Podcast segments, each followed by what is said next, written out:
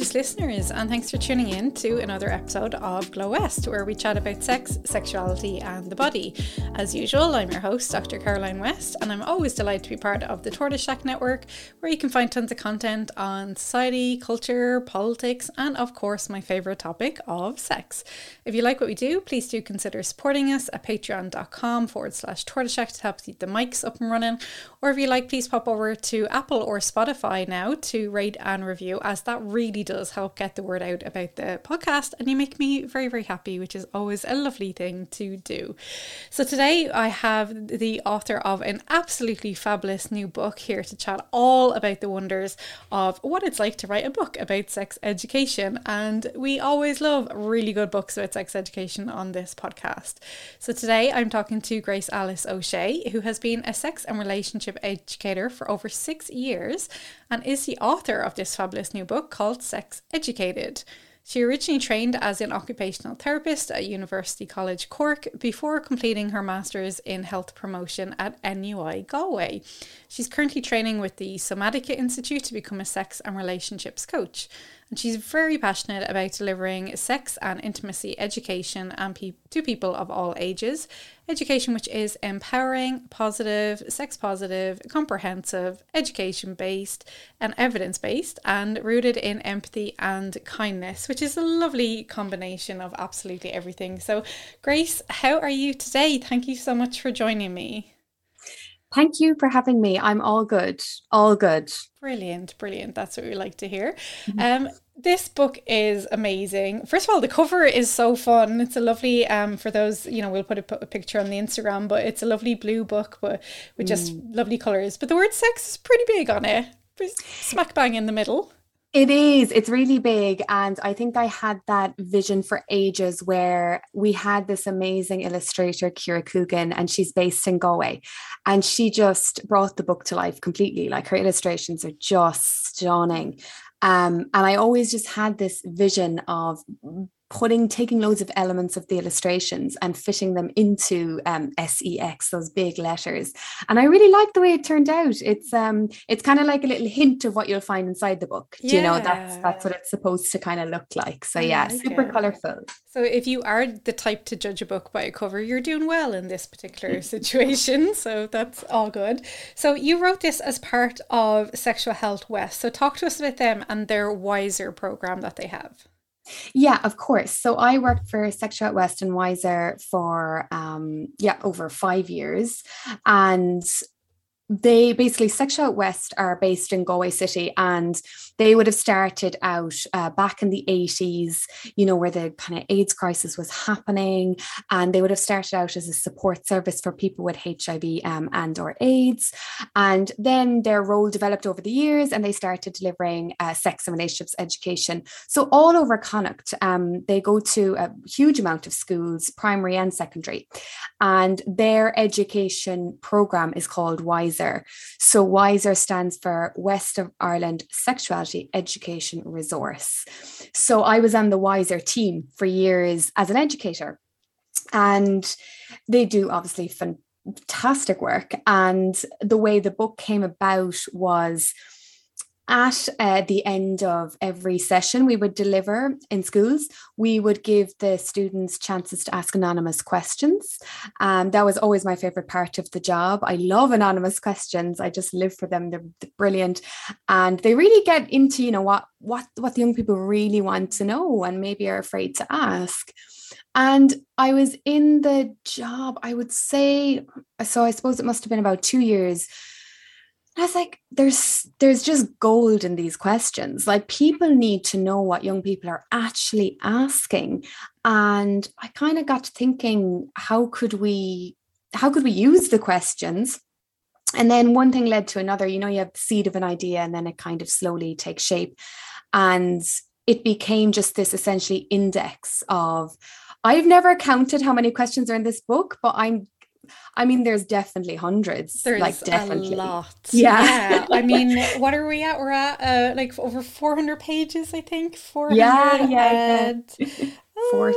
Uh, 440 pages. That's yeah. huge. Like, this yeah. is like a doorstop of a book, which is fantastic because I love that because it, it a lot of sex ed books, you know, as great as they can be, it's hard to cover everything. You know, it, it's just sex is just such a huge area, and then you add in things like gender and bodies and periods mm. and all this thing. It's like you'd write a book for like you know with 100,000 pages and we still wouldn't cover everything but 440 pages there is a lot in that. So but before we dive into you know what the book is about and everything you have a, pre- a message from the president of Ireland at the start of the book. Like that is legendary. Like tell me all about that because that's that's incredible and that's incredible progress for a country like Ireland who historically has been very weird about sex yeah, it really is, isn't it? I remember seeing it come in and I was just delighted. Um, so, President uh, Michael D. Higgins has been a um, patron of Sex Ed West for years, you know, back to when it was uh, named AIDS West. So, always has been a big, big supporter of their work. Um, and I think, you know, he's a very very progressive um, president as presidents go i think you know and always has an interest in young people and i feel has certainly gotten that across um, yeah, when he speaks sure. you know yeah. and i think there's an enormous amount of respect for him in the country especially when you look at other people's presidents and you're like oh god um, but you know i know the role is a bit different in ireland but it was so exciting to get that and you know the thing about it is as well is that we're, we're very conscious that you know, as a parent, for example, you might be worried about, okay, how much information does my child need? What age? What is age appropriate? And you might be looking at a book like this and thinking, oh, you know, I don't know. Is it, you know, should I give it to them? Should I not? Is it too much? And just having that kind of seal of approval from such a respected figure was great because it just it just hammered home that this is about health this is about wellness this is about social justice like you know it's it's not some you know just uh, what would you say frivolous book about about sex or like and, sleazy or anything yeah. like sleaze is good in its place like it's sleaze its you know has its yeah. has its moments but this is not a sleazy salacious kind of book no so yeah, I exactly. think it's a nice kind of le- stamp of legitimacy or something on it. So yeah, because as as much as we knew that it was legitimate and it's such valuable work and such important work, and we we did believe in this resource in this book from day one, we were kind of like, yeah, there's there's a gap for this because we were always getting parents and teachers asking us for recommendations for resources, and we're like, what you know, why not create one? So there, but there's still that you know resistance in Ireland around discussing sex, and when you add in teenagers to that discussion, sometimes people just they they just freak out. You know, there just there's a lot of fear around it. There's a lot of shame. Um, so yeah, just to get, as you said, that kind of stamp of um, approval or support was so important. It was great. Yeah, absolutely. And I want to go to the, the, the shame part there, I suppose, is, is touched on quite a lot in the book, but you also touch on a lot about the meaning of normal. And this is like one of the most frequent questions that I know I've gotten in my sex ed work is like, what's normal? Is it normal to do X, Y, Z? And like people are really really focused on that and they just want to know that everything they're doing is okay but talk me through why there is such a huge focus in the book of like I suppose smashing through that that meaning of like here is what normal sex and sexuality and gender is. Yeah, I mean, it was so important to include that as a theme throughout, and it came it came quite organically. Like when I sat down, because what I did was I just I made a skeleton of all the questions and then just started answering them. So, you know, there was no big, okay, this is our main theme. It just, I wanted it just to, okay, see how it comes out in the writing. And it kept coming up over and over again because it kept getting asked in the questions, just like what you said. And I think um, anywhere that shame is allowed to flourish and shame is allowed to grow, you're going to have very negative outcomes for people individually and as a society. So talking about something as taboo and i'm using you know quotation marks because is it really taboo? Is sex taboo? You know it's why most of us are here. But you know talking about something about sex while placing the emphasis on uh, on diversity and how different our bodies can be how different our experiences can be and how normal that is was just so important because I remember saying to the team, I remember saying, I want this book to be the book that I needed when I was a teenage Grace. I want this book to feel like a hug. And I kept using that um, sentence over and over because it just felt right to me. And to this day, I'm like, I hope it feels like a hug. And I think when you have connection and when you have empathy and when you have someone telling you, no, you're good, you're normal, you're fine, you're wonderful, then shame just gets squashed. Like it just doesn't have the the air to grow then. Um, so yeah, it was just so important. That no, it really is because it, it's definitely had a lot of air to grow in, in many countries around, around the world as well. And I think you know when we don't have that that freedom and that fear about like are we normal, are we not normal, then we have myths that kind of grow into those gaps as yeah. well. And a lot of them can be, you know, you, you've got a few bits in in the book about myths about oh how can you get pregnant can you get pregnant giving a blowjob and things like that so what what kind of myths you tackle in the book or that you would hear a lot from young people now because again you know a lot of people growing up who would be from a, a different generation wouldn't have had the internet so mm-hmm. they get myths from their friends but now just because we have google doesn't necessarily mean people are getting the right kind of sex education out there there's still a lot of bad sex education out there in many, many, many places. But so talk me through the myths part of things and, and what, what are young people hearing or they just are really confused about? That's the thing. And it's the thing that hit me most when I started this work years ago. I went into this at whatever way, I suppose I was in my early 20s at that point. I went into it and thought, these young people are going to know everything. They're going to know more than me. You know, I just had this kind of almost imposter syndrome like, what do I have to offer them? They grew up with Google. And I was genuinely just so shocked at the amount of myths that are still alive today. I still get asked about blue waffle. You know, I mean that's that's, that's wild. Like tw- Twenty years old or something, even more. Like yeah, I remember writing about MSN on that. Like, uh, you know, what is blue waffle to someone? Um, w- what age would I have been? Fourteen or something? You know, it, it's amazing what can still hang around, but myths around, you know, even like first time sex um, will always hurt and you'll always bleed if you're someone who has a vulva.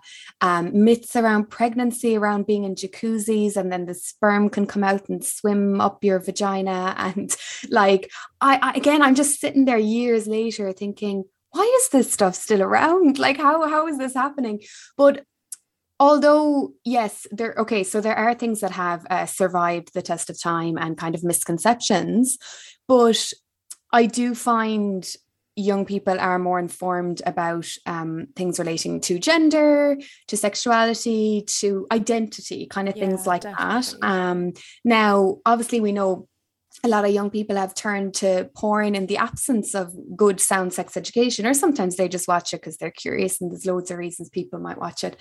But you know, I think some stuff comes from there. Definitely, when you hear about, um, you know, when you get questions about certain sexual acts, you know when certain phrases come to you and you're like you heard that in porn like you have to uh, have yeah. seen that on porn yeah. on Pornhub you know um mm. that's probably not now it could be coming from you know your brothers uh, uh or your older friends brothers or whatever but like you know it's there's definitely a lot coming from there and again that's why it's so important to talk about the realities of sex and the diversity of our bodies and how a sexual experience might look and sound like. Yeah. um, because although they're very quite quite media literate i think generation you know the porn literacy isn't necessarily there either. No i think it's not. And i, I think again it's like that linking into shame and stigma as well or like you know if you're only seeing these gigantic penises in porn and that's the only time you see another penis like of course you might have questions about is that like you know a very common size or what's going on? And like yeah it's it's not something that a lot of kids can ask their parents about just yet because like it's really hard for parents as well at the moment to try and figure out how do i have this conversation with my child about penis sizes in porn. Like that's hard. It is hard. It's yeah. super hard. And like, you know, it, I think porn as well, um, well, mainstream porn, let's say, and and, and the amount the the main porn that probably young people are accessing the free porn um it's all very serious you know sex yeah. is, is this kind of olympic serious performance and i because i remember getting asked once um you know it, no it was more than once but i remember it was phrased you know is it okay if you smile during sex and God. sadly that i don't think that made the book because there were a lot of questions and we had to we just had to narrow down some but i remember thinking oh my goodness of course smile as much oh. laugh you know so like it is and um yeah it just I, I felt that that was definitely coming from and not just porn i suppose even sex like on screen in general you know your even your rom-coms and your game of thrones or whatever you know even depictions of sex there like they're not intended for sex education so they're never going to be realistic at all yeah, yeah. Well, and neither is porn. Porn is not sex education, but exactly. Yeah, or even it's missing. Like it's you know it's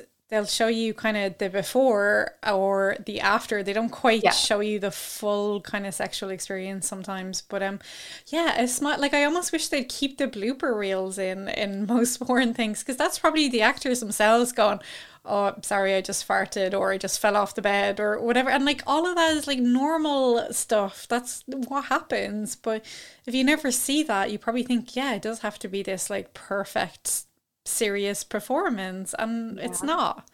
No exactly. and i think that's where there's a whole section in um i think it's the sex chapter where it's kind of all about uh, norms and it's like how long should i last? Mm. what sounds should i make? You know even do you need to be naked to have sex? Like all these kind of questions and so much of that is repetitive, but some things are worth repeating that, you know, there are no shoulds with this stuff. Okay, we have we have some shoulds, you know, you should use protection or you you you you must ask for consent. But you know, so many of the shoulds are unnecessary. Um and I think that particular section is is really important because it's it really breaks down that kind of warped version I think people have of sex in their heads. Sorry, young people have um, in their heads. I know I had it even as a teen. Oh, um, completely. Um, like I think yeah. I I think it'd be rare to find a person who hadn't. Yeah. Because you know your brain fills in the gaps when you don't have access to exactly decent education. And I think like you know the shaming part is really really important. And there was one bit that I thought was really interesting. Um, that you talk about the body count, and this is what people are worried about a lot of the time that like you know oh if i have sex with too many people this makes me whatever whatever it's meant to be mm-hmm. but like i think that's really backed up by a lot of the time you'll see in like women's magazines and they'll do a survey and people are like what's the ideal amount of sexual partners over someone's life and it's like some it's always really low it's like five or something and it's like mm. yeah but if you're dating since you're like 16 17 till like you're older a lot of people that number is going to be a lot higher than five for a lot of people but it's very shaming because that's it's like it's meant to be normal then again air bunny mm. quotes around that that like your number should be low but it's yeah. hard for young people to figure that out of course it is. And for then, you know, when you when you count the gendered pressures, you have probably this pressure on men or people socialized as, as boys or men to have a higher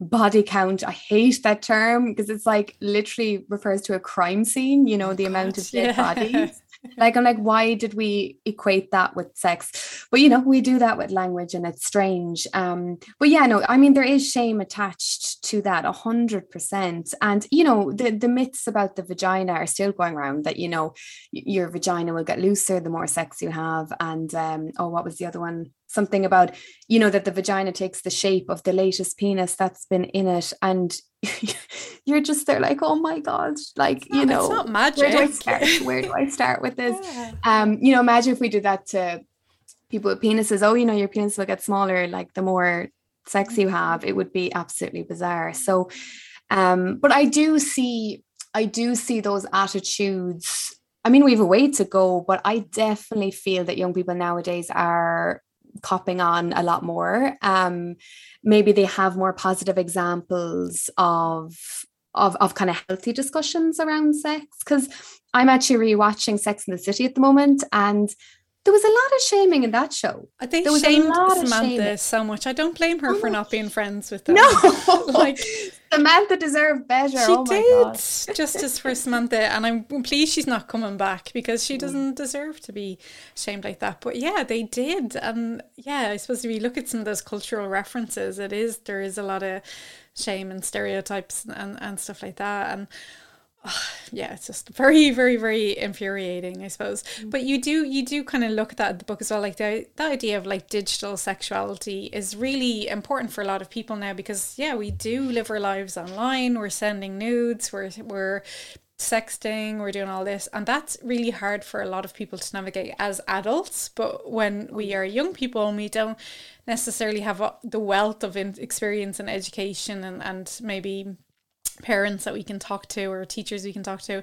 Mm. How are young people managing that whole world of digital sex? It's it's just there's a lot going on there is a lot going on. And I think as an educator, for me, it is a challenge to strike that balance between, you know, you don't want to go into that lectury mode where you're kind of saying, don't do this, never do that, and scaring them and frightening them and, and, and therefore kind of shaming them in a way. But you also want to make them aware of, of the risks and um walking that it, it's almost like a tightrope. You and, and like I think well, I believe the way it's written in the book does walk that quite well in that it very much highlights that, you know, let's not let's not do the victim blaming thing. Let's not do the slut shaming thing. If you've sent a picture we don't want you to feel ashamed. There's reasons people share you know and it's they've again they've grown up in the world of iPads and phones, and so it's so quick to take a picture and just send it off. Like there, you know, we and had our Nokia, everyone whatever. else is doing it.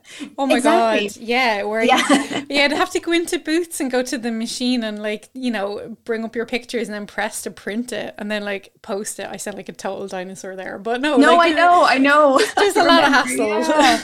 to do. So how are they? Yeah, how are they navigating it? Is a good question. I mean, I think I think there's two sides to it. I think there I think there's a lot of pressure on on young people to engage in that behavior because it's so normalized again now. It's so easy. Um, and then at the same time, I hope I hope that the kind of shaming stuff is lessening a little bit. That it mightn't be quite so bad as it was, say, when you were in school or when I was in school.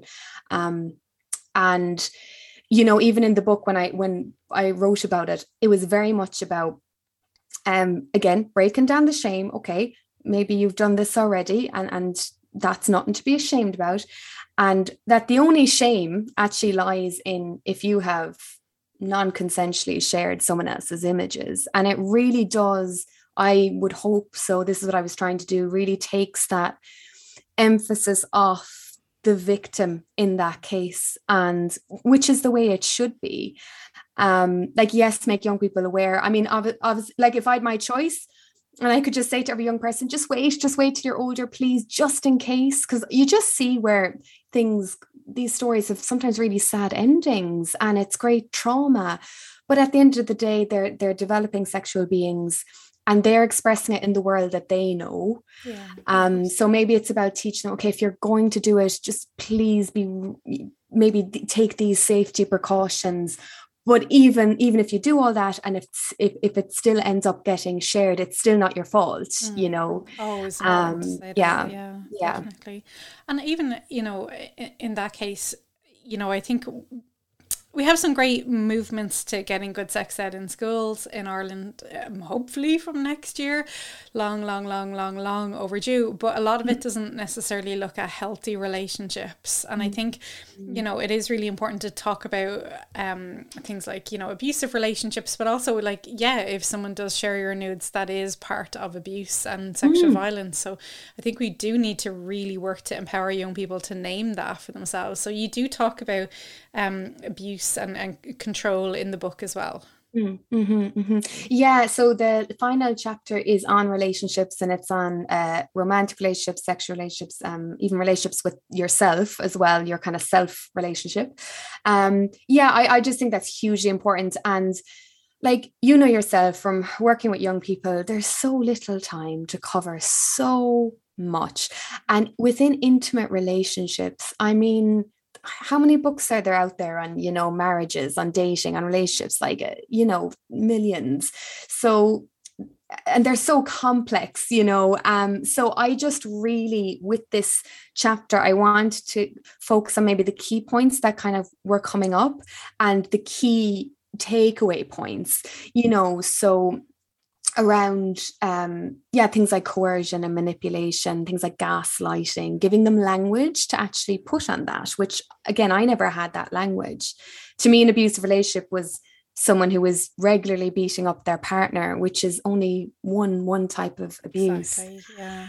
yeah. and to let you know just to reinforce that the research shows abuse does happen in young relationships it does happen in teenage relationships and it was tricky as a as a from the writing standpoint because there was so much I wanted to say and especially you know now that I'm training as a sex relationship coach the way I would approach let's say you know an adult relationship and the nuances and the complexities is a bit different to how I would approach teens because again you want them to get the main takeaway points. They can come back when they're adults reevaluate stuff and have more self reflection but there's not there doesn't feel like there's time for that now you know it's not being yeah. teased out enough yeah, um, with young people and then they're mm. kind of just left to their own devices and that's not fair like you said it is happening um, mm. so it is really really important that they do have that that kind of space but mm-hmm. even um, you know you do have a section as well on breakups and i think that's really important mm. for young people as well to know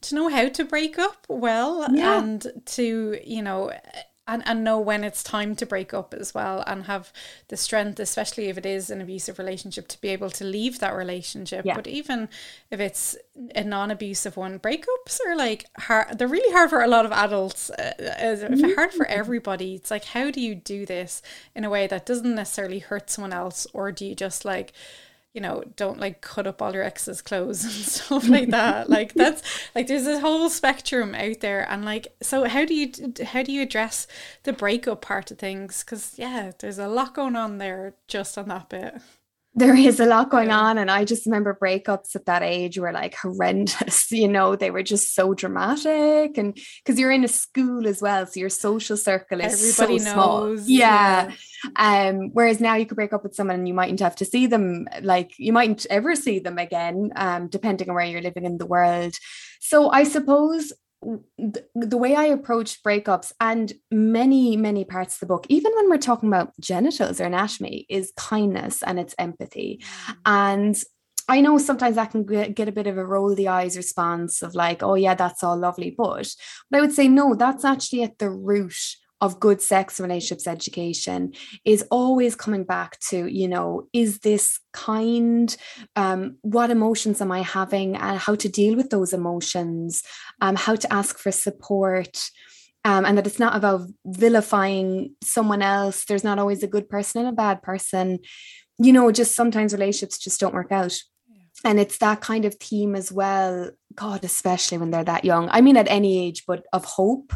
You know that uh, like oh my god we know this feels so bad right now but it will pass. Like we promise it will. oh, yeah. Like you when you're like that age world is ending. Oh like you can't envision i don't think you can at that age. It's very hard to envision your life you know beyond yeah. this this relationship or this age which is understandable but it's so yeah. like like yeah and like like there's such pressure on like society is all about like your first love is like mm. you know your your real love and you'll never match your first love and it's like of like no pressure there lads. Like you know that's that's really hard. And like it's hard to even know what love is when you've never felt it before. Like you're trying to figure out i feel something but is this like officially called love? It's like trying to figure out what an orgasm is when you've never had one. You're like i feel something but what what's an actual orgasm? And it's like if you don't know like yeah and you're modeling like what are you modeling it off? You know what is your parents relationship like? What is you know what role models have you had around relationships? And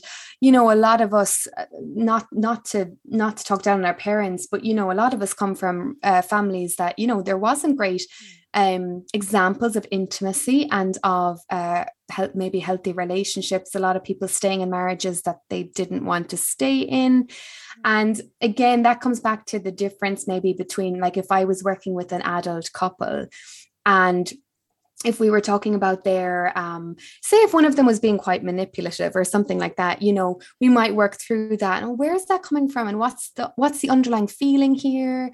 And what's the underlying fear that's leading you to you know to act like this but when it's young people, I feel you need to be so much more direct. It needs to be a bit more clear cut. If someone is manipulating you, that is not a healthy situation for you because they're at such a critical time in their development that you kind of nearly need to cut through the other stuff that, again, you can talk about later in life because now just the trauma that can result of those unhealthy early yeah. relationships. I know I had them. They were awful. 100%. Like looking back, they were so bad. Yeah. Um, and now that I've had years of therapy, I can go back and be like, yeah, I can see I was an unhappy teenager and I therefore I had low self-worth. I ended up in unhappy relationships. But you know, my hope would be that if, if even one teenager reads this and thinks, oh yeah, it's not normal that my boyfriend you know, wants to know where I am all the time, or it's not normal that my girlfriend shames me for not wanting to have sex, then like job done, you know? Yeah, I, I think that's really important because, like, if you don't know what a red flag is, it's really hard to spot it. And, like you said, you know, it, there's so many different forms of abuse beyond um, physical abuse. So, if you don't know that, you're just and, and like this is what really annoys me about sometimes right like pop culture stuff is that like we we put up these like romantic ideals but like they're not romantic at all and my mm. massive biggest bugbear is the notebook which has mm. been held up as like this great romance film for ages and in it it's like the guy threatens to kill himself unless the girl goes out with him mm. and we're like oh, so romantic and it's like no that is not romantic at all that is like coercion and emotional manipulation if someone threatens to kill themselves because you won't go out with them, we should be able to run a mile from that. But Hollywood is like, oh yeah, that's so lovely. It's so romantic. Five stars. And he's like, mm. yeah, no, that's all right. And I, it's funny how, you know, we, we talk an awful lot about the harm maybe that porn can do or if it's being used in a certain way, but we don't talk about the rom-coms and we don't talk about the, the Twilights and the Hollywood fairy tale fantasy that, you know, leads us to believe, again, these really gendered, pardon me for being so gendered, but, you know, that men are these, have to be these, you know, pursuers and making lots of money and tall mm-hmm. and you know women just have to be beautiful basically that's just it you can just be beautiful and be quiet now yeah. and let yourself be wooed yeah. Um, or have your yeah. no turn into a yes. This is one yeah. of my other bugbears as well. Oh, yeah. That, you know, the, the girl will put up the, because again, it's, it is gendered. Like this is mainstream Hollywood. It's very straight, you know, a lot of the time. And it is like, you know, the man will be the chaser and the girl will say, no, no, no, no, no. And then eventually she says yes. And it's like as if, you know, your yes is a, a prize to be drawn out of you. It's not, and it's like how many times you need to say no before someone's like, uh, you know, okay, like just leave it. Like, is is it repeatedly? Do you have to go after someone? And it's like, it's really hard then to you know translate that into real life of just going. How are you meant to know this if that's all mm. the role mm. models you have? Where it's like, yeah, co- consent is something to be coerced out of you. It's like mm. that's not healthy on about a million different levels. Like, no, it really isn't. And you know, we talk about that with sex. Obviously, is that you know if someone says no, you know, 10 times and then they eventually give in and say yes, that's not a true yes. That is not a freely given yes. And, you know, why would we even want to be in a situation where the other person doesn't truly want to be in it? And, um, oh, look, yeah, obviously it's so complex. um, but, you know, I suppose that is very much covered in the book about, you know, m- because when we are in relationships, I suppose the big, the big struggle is is having that attachment to the person having that intimacy and nurturing that while also holding on to our individuation and who we are. And that's the great struggle in life i think in many relationships. So it does speak a lot to holding on to who you are because i think especially teenage relationships they're they can be very intense and they can be very much like all or nothing you know it's a crash and burn like it's just bright yeah. lights yeah. yeah. I mean, puppy love, like that sounds way too romantic for me. I was like, yeah, mine was probably technically puppy love, but oh my God, it was very intense. Like yeah. it wasn't, there wasn't anything soft and cuddly about it. It was actually really um, awful.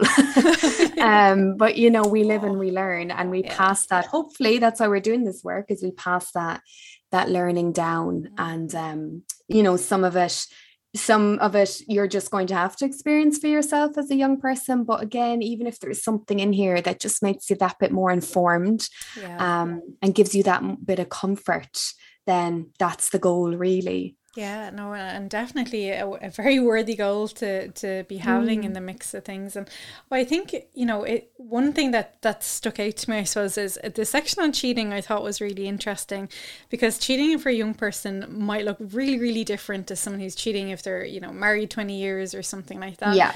And now we have like the whole world of digital lives. So, like, you know, is sliding into someone's DMs, is that considered cheating? Is liking someone's Instagram picture, is that like emotional cheating? Like, what are young people feeling about the whole, you know, yeah, digital cheating world that is out there?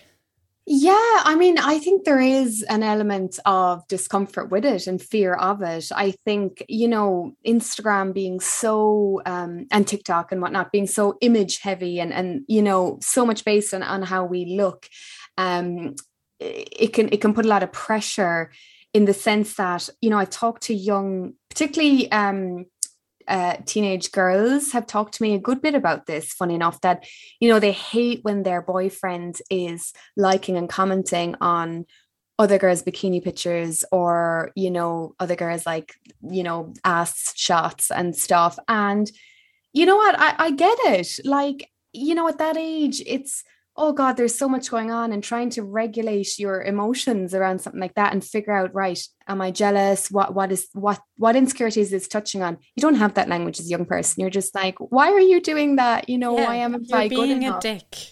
Like, i know. yeah. um so yeah i think it is a struggle and i actually mentioned in the book about you know having the conversation with your partner. I think i mentioned it. Sorry it's been it's it's it took two years to write and then i took a break from it for a bit. But i think i talk about having that conversation of what is cheating like what are the boundaries of this relationship? And especially um considering online stuff um that is important to talk about as adults and as young people because the definition of monogamy and the definition of infidelity vary hugely. And I was really aware writing that section. That was a hard section to write. I actually remember writing it. And I remember thinking, God, like, this is difficult because again if i was working with an older couple or a different scenario it would be it would be a bit of a different conversation there would be nuance but again i was like what do they need to know what do they need to know okay you know basically you need to tell your partner like that would be my general, I suppose, advice when it comes to young people, um, because of the hurt it can cause, and just taking ownership, and that it doesn't mean that you'll always cheat. Once a cheater, always a cheater is not true.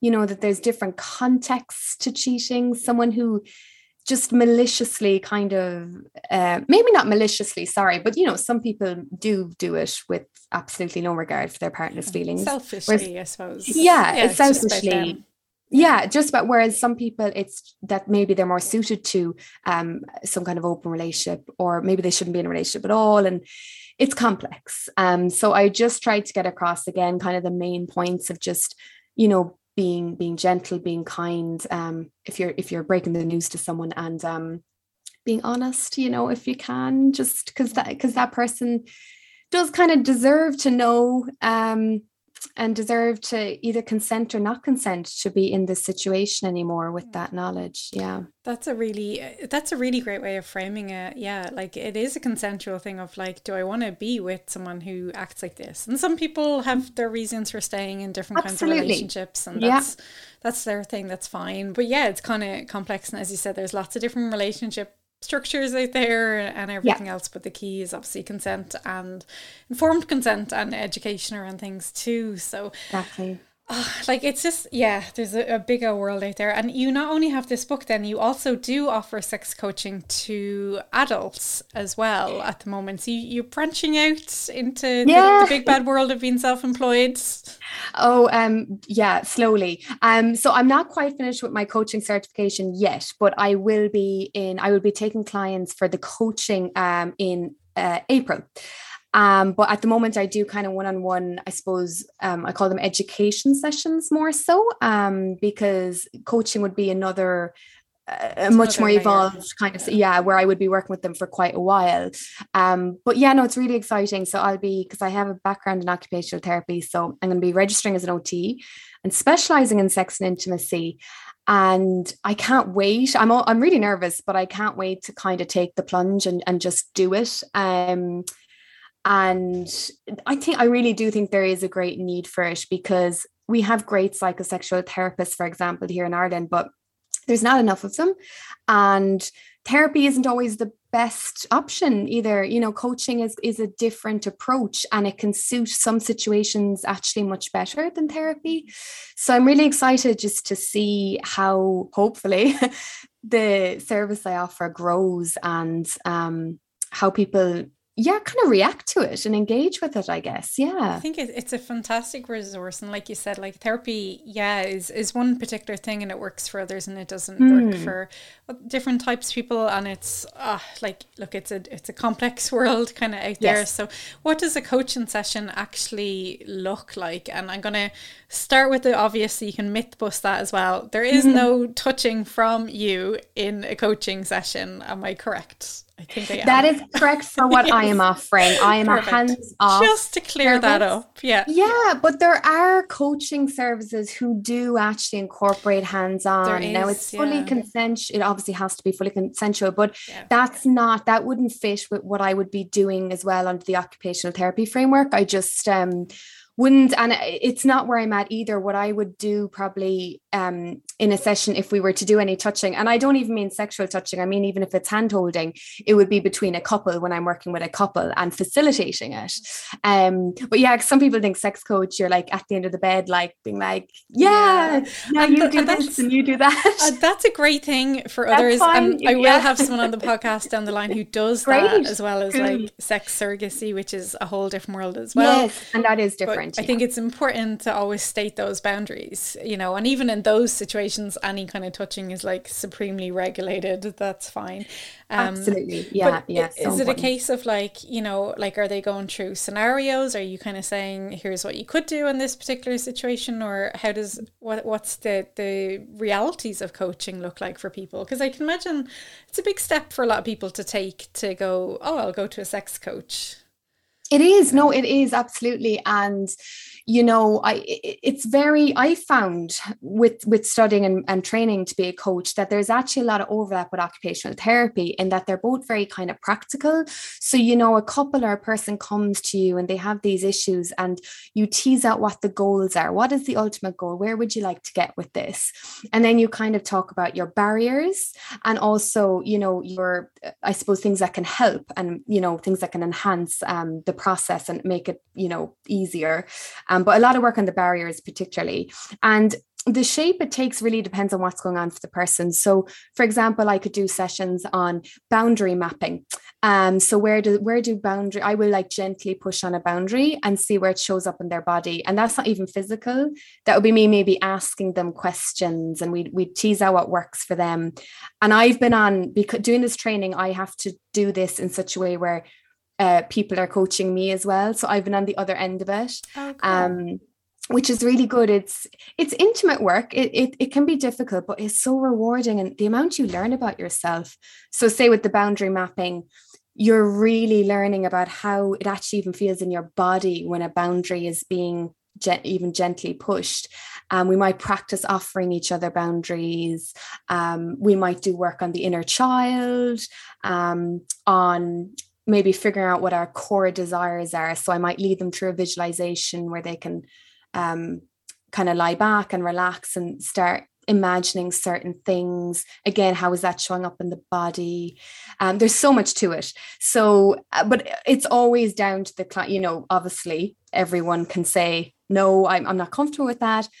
Um, and that's absolutely fine it's figuring out what works for them. Um, but yeah it's kind of it is quite practical in kind of figuring out okay what do you want to do? Is it that you want to have more pleasurable sex? If you want to have more communicative sex? Um, maybe has someone even has there been infidelity and you need to repair your relationship? And it can come into so many different scenarios really. Yeah. yeah. And I love that because again, sex is always it's more than just positions, and you're not there going, all right, today we're going to work through position number forty two. Oh it's my god, the emotional no. side of sex that you know a lot most people struggle with because the positions yeah. are easy enough to find. It's everything else that kind of goes along with that. So absolutely yeah. the intimacy of it and that's what's at the heart of coaching as well is um, and the somatica method i'm learning it's it's all about intimacy and intimacy is the goal and true intimacy um, you know i thought i had intimacy earlier in my life and yeah it was it was a type of intimacy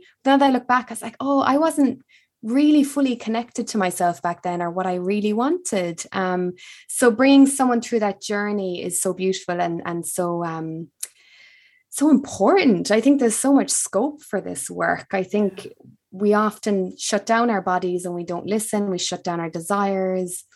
We we have to fulfill certain roles and therefore we can't. You know, if I'm a mother, I can't also be sexual and all these all these things come in as your life progresses. Um, so coaching is for any age well over 18 but yeah. any age apart from that yeah yeah brilliant like and it's just it's just fab to see that kind of service happening in Ireland with someone as yeah. awesome as yourself so that is fantastic so I wish you the best of luck going forward with that I think it's just such a great service to have and, and especially from someone who's very qualified and educated and has empathy mm. I think they're the kind of the key mm. factors when it comes to that so where can people find you if they want to and find the book as well so find you if they want to, you know, get on board with your work and buy your book too. Yeah. So, okay. So to find me, really simple. It's just gracealice.com. And there you'll find links to literally every, like my, my LinkedIn, my Instagram to book a session. Everything is there. I update it pretty regularly. So um, everything should be there. For the book, you can go to sexualhealthwest.ie and you can buy the book directly from there. So it is at the moment, it's 25 euro and that money goes back into the charity and delivering sex education. So, you know, it's kind of like you're making a donation. Well, you are making a donation to charity when you buy the book. So that's kind of, you know, nice as well. Um, and just for any parents or whatnot that buy the book, as we said, it is big, but you don't need to read it cover to cover. Um, you can pick up one chapter and read that one chapter. And that's the way it's written. So that, you know, because I understand it could look a bit daunting um facing into it but just take from what you need and come back to it. That's the way it was designed. That's the way it was written. That's it. And even as ourselves, like, you know, it's hard to read a, a book all at once sometimes and take on all that information. So it's nice to be like dipping into things that are relevant at, at that particular moment in time as well. So Definitely. Yeah. fabulous. Yeah. So brilliant. Listen, Grace, thanks a mil for um, coming along and chatting on the podcast today. It's just been great. And um, yeah, I'm really glad this resource is out there in the world. So thank you so much for doing that. No, thank you. Thanks so much for having me. And yeah, I can't wait to hopefully see some people in my practice soon for some coaching. I would definitely urge my listeners to go um, check out Grace as well. And so, yeah, and, and just treat yourselves to the gift of, you know, a, a nice space to talking about sex. It's always a really, really good thing. So treat yourself. It's January 2020 Oh, we, we need treats. We. Oh my God. We do. The world has just been so crap. Treat yourself. it's a good thing. Uh, and thanks, Mill, for listening. And I'll chat to you next time.